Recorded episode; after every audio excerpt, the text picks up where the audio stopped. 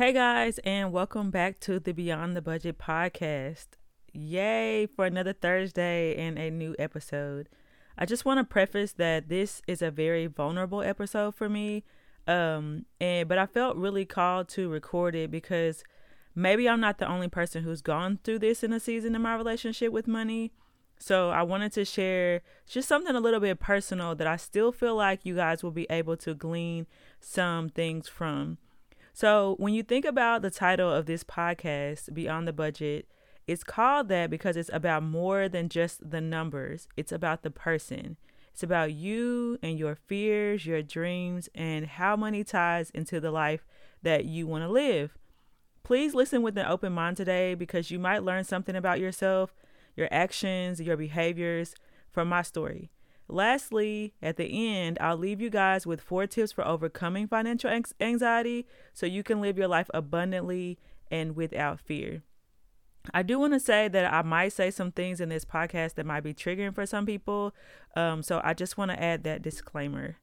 Um, let me give you guys some background on myself. So, my life was a typical story of a single mom she was in a perpetually unstable financial situation. So, temporary housing, living with family members, utilities weren't guaranteed. I remember spending significant amounts of time with no water in our home. And I developed a real sense of how important money was from a pretty young age. You can react in different ways when you go through situations like that. I know you know, me and my siblings have all developed different relationships with money, and they a lot of them stem from how we grew up, and you might have a similar backstory as to how you grew up, maybe with wanting things or having excess or different things like that. Rachel Cruz has a really good book, uh, which I'll link in the show notes about know your money, know yourself, I believe. And she talks about your uh, money classrooms, where you grew up and what your environment was like, and how it influences how you you view money now. For some reason, because of the way that my childhood was, my reaction was a genuine fear of money. And I mean, really, a fear of money, but at the same time, an insatiable desire to have it. So by 15, the earliest time that I could, I had a job. And before that, I even worked after school stuffing papers for a teacher who paid me about $5 an hour. I'm not sure how legal that was, but however it was that I was going to make some money, I was going to make it, make it. But at the same time, I had a healthy mix of low self esteem and a desire to make money. So looking back, my behavior, you might look at the pattern of my behavior and think that it was quite erratic. I would make money, I would save it, I would agonize over spending about like a dollar fifty on deodorant, but then I would blow all the rest of my money going out to eat after church. My emotions were leading how I spent my money. And because my emotions were so up and down, hormonal, like teenager and even into my 20s, my actions were really up and down. By the time I was in college, I probably had read every financial book that was because I realized that I had a problem with money, but I really didn't know what those symptoms meant, what I was actually facing and going through. But I was already in credit card debt at the same time. So I was reading the financial books, I was in credit card debt.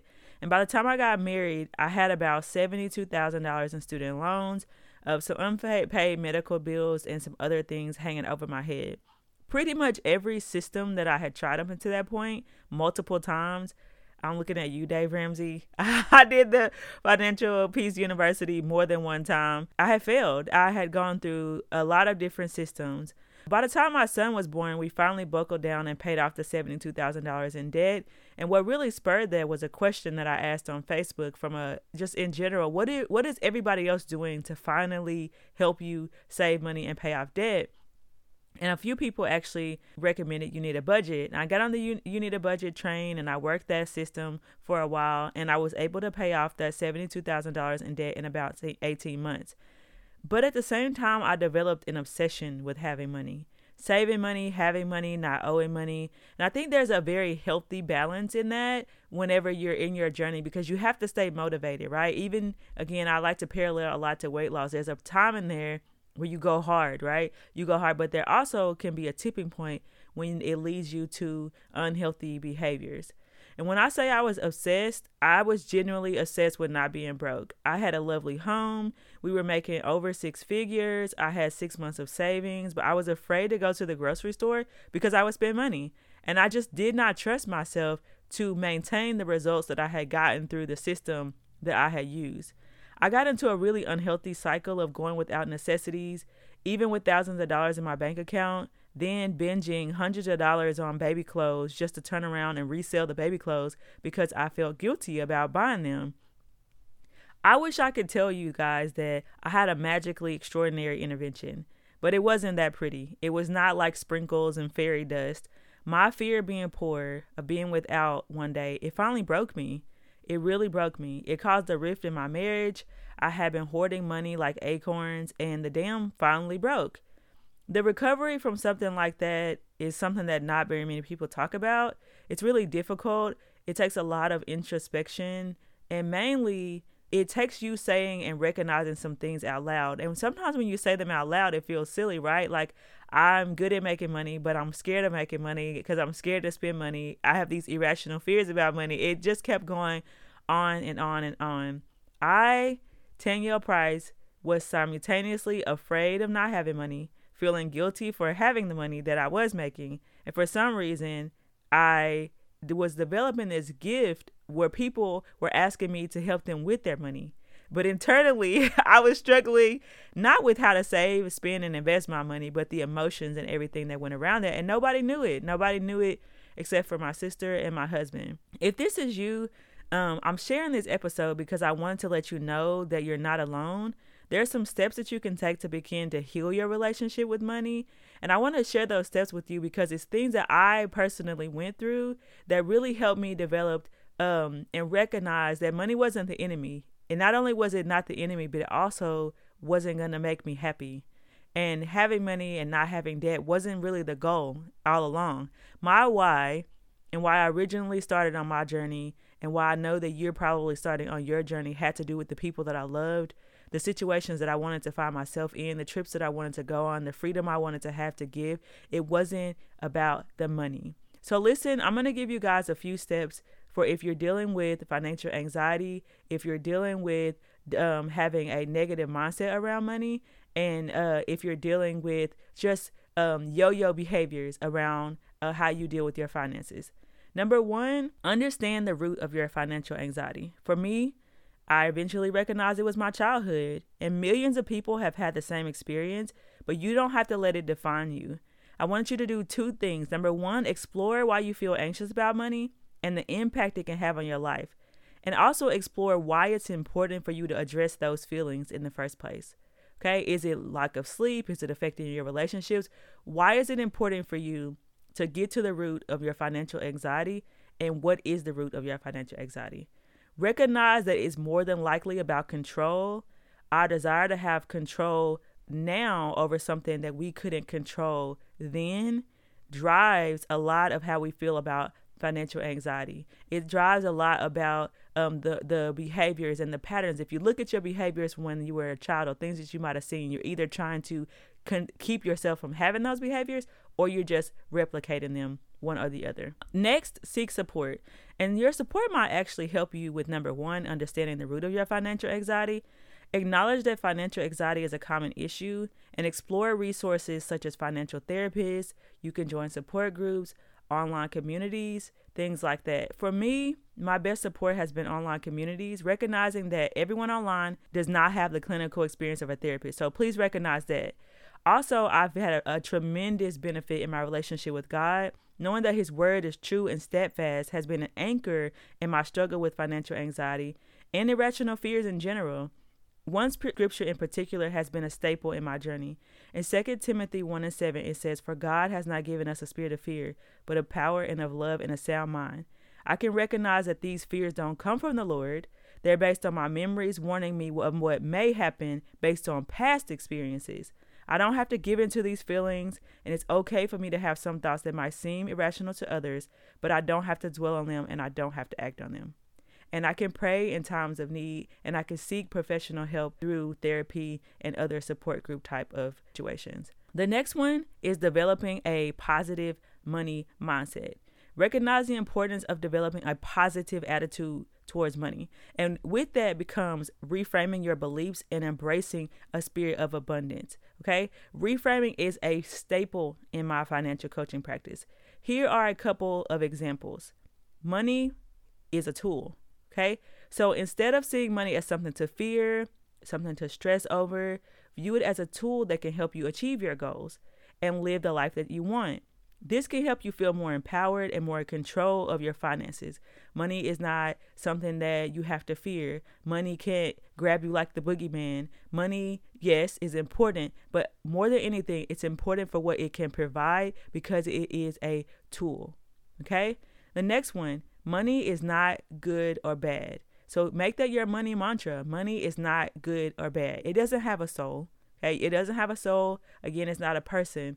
Money is a neutral resource that can help you and it can be used for good and bad. You get to make the choice about how you want to use and spend money. Instead of assigning a moral value to money, focus on how you can use it to make a positive impact. And this goes all the way back to the reason why we're going beyond the budget is because it's not about the money. Repeat after me it's not about the money. Yes, it's important to be a good steward of God's money, the money that He allows us to have and that He blesses us with. But at the end of the day, you don't want to get out of debt because you just hate debt. You want to get out of debt because it will allow you to do the things that you love and spend the time with the people that you want to spend the time with. Okay.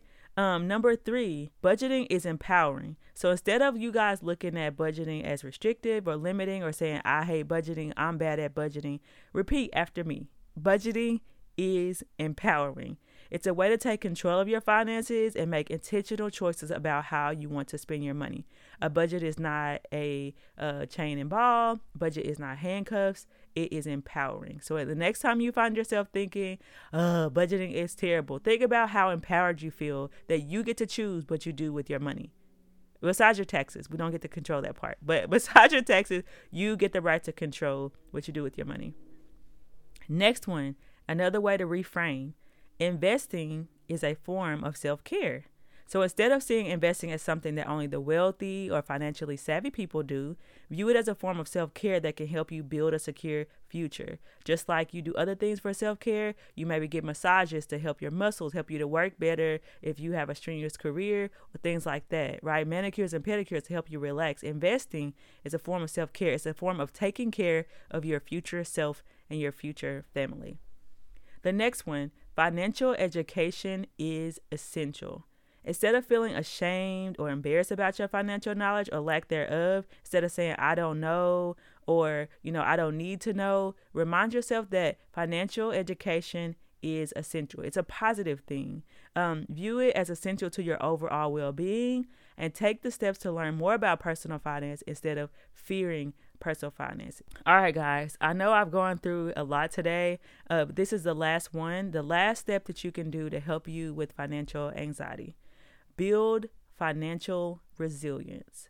Exploring different financial strategies and building financial resilience, like preparing for unexpected expenses, saving for retirement, investing in the stock market, diversifying your income streams, getting on a budget, right? Making sinking funds all of those different things um, help you build financial resilience. And what they do is they create a safety net under you. So then when it goes back to those irrational fears, you actually have a rational way to talk yourself out of that. Hey, listen, Tanielle. Listen, Bob, Susie, Jasmine, whatever your name is. Okay. You've already set yourself up for retirement. You have a sinking fund in case that happens. You don't have anything to be afraid of. You don't have anything to fear. You're on a budget. You have a plan. God's got you you can build financial resilience into your your lifestyle. Start today start tomorrow. The longer you do it the more resilient you can you can be. This one is my absolute favorite is because this one is something that we can do.